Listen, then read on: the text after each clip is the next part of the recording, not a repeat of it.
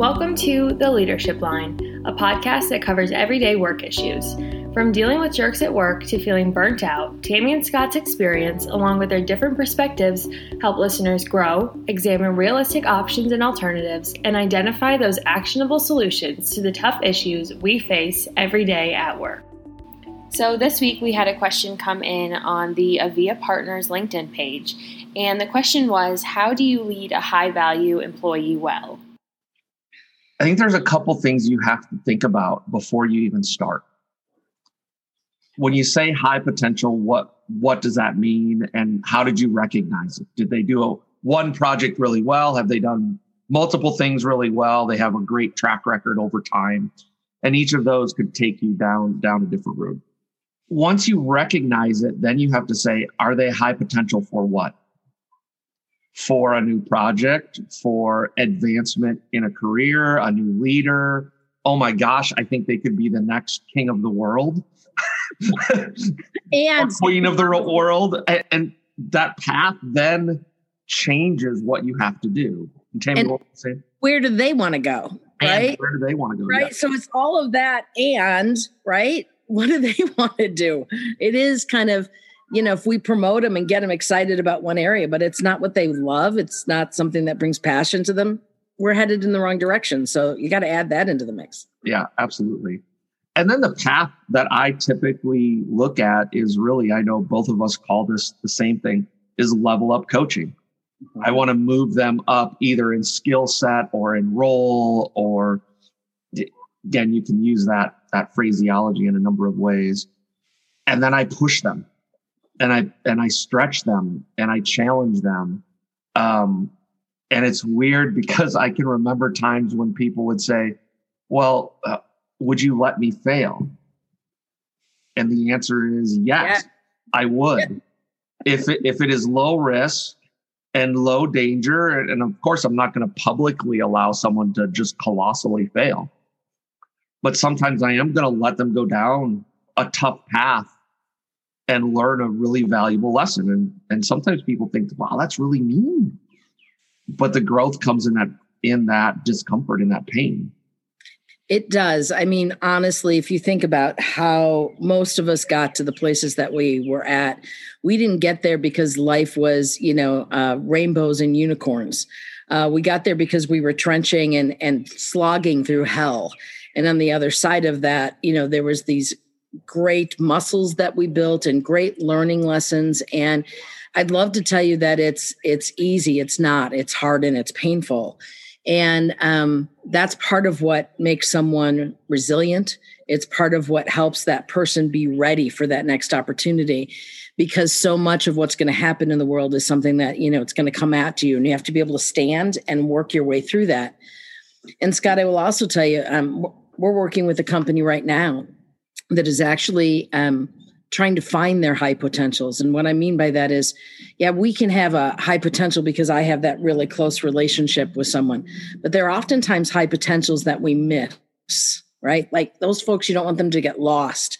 And so we're doing an exercise. Uh, we call it nine box. Um, it's something that people can just look up on Google, but it is a process where it says, all right, what is the their current level of performance, and what do we see as high potential. And you can't just like arbitrarily say where what how do those two things come together. You really have to have a formula that says for us, what does high performance look like? For us, what does potential look like? And kind of differentiate between low, medium, and high. And then when you put those things together, now you have kind of a criteria that you can use to say, yes, this person is not only are they doing really well in their current job, they have high potential, but you can also have someone that's kind of not doing great in their current job because it's not a good fit. And yet you can see that potential. So I don't want people to get lost in that mix. And I don't want it to just be because I like you or because I interact with you more and I see that. I want to make sure that we look at the entire staff and give them that opportunity for us to see them in a way where they can become more than they are today. And then I agree with you, Scott. It's a big part of finding a, a place where we can actually give them experiences that push them beyond their comfort zone and support them in that growth. Sometimes that is new jobs, new projects. and then marry that with the level of coaching on the other side. Right. So that we have that both. And that level of coaching can be their boss or can be an outside source like us. One of the things people get sometimes worried about is, well, I want to do it perfectly, or I want to do it, I have to do it really, really formal. And you can do it formal. You can you can do nine box really formal and collect data. That's if that works for you, please do it. It could be, I'm just, we're just going to have a real conversation and say, where does Sally and Bob and Mary and Sue and Fred fit? And where do we need to level up their skill set? And I think the hardest part is really separating their job today from, from where could they be in the future. Yeah. And not allowing that to bleed over. Because I might see them doing something in their job today that's like, hmm, I really wish they would do that a little bit better. That doesn't mean they don't have future potential. It just means, okay, there's one thing that, or two things that they could do better. But when I'm talking about nine box in this level up, I'm really looking at what could be for this person. And if you think about it, it's strategic planning for them. And that piece, right? No company is perfect. When you do strategic planning, what's our strengths, what's our weaknesses? That's that same thing with an individual. And so often it's like we expect them to be, they need to be perfect. That is so not fair. I mean, for instance, Scott, you are not perfect. I might be, but you are not. And so in that place, right? Yeah, but that piece is like give them that that grace of being a full human being and still say, let's go after it. And I have to tell you that when you give people that grace, they don't have to be perfect everywhere, and we see potential in you, that's a retention tool. Absolutely. Yes. And it's really about dreaming about what could be and talking about roles that may not even exist inside your organization or any organization and stretching them to get there. My experience, and Tammy, I'd love to know yours, is when I coach someone, I typically see they believe they can only get to a certain point. My experience is they can usually get 40 to 50% beyond that, that they constrain themselves unintentionally.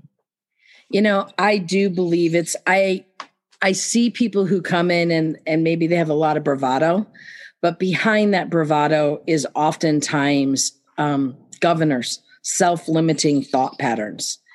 And one of the biggest gifts we can give people is to understand that they are so they are so much more capable than they really believe. And as we have them experience that, as we push them and have them try stuff that's kind of scary for them, they find out that those limiters are just self limiting. They did that to themselves. And they start to be in that spot where they gain that confidence and they grow. And now it's not bravado, it's, it is, I have self worth. I have self confidence in that spot. And that piece is not that I know it, it's that I have the capability of learning it, of getting from here to there and not telling myself I can't, I don't know how, they'll never let me, whatever those words are, and getting that out of the way. Many times we do that to ourselves, right? Past history has told us, and then we start believing it instead of believing we are the masters of our own life and that we can decide with the amount of effort where we want to go, what we want to learn, what we want to take on.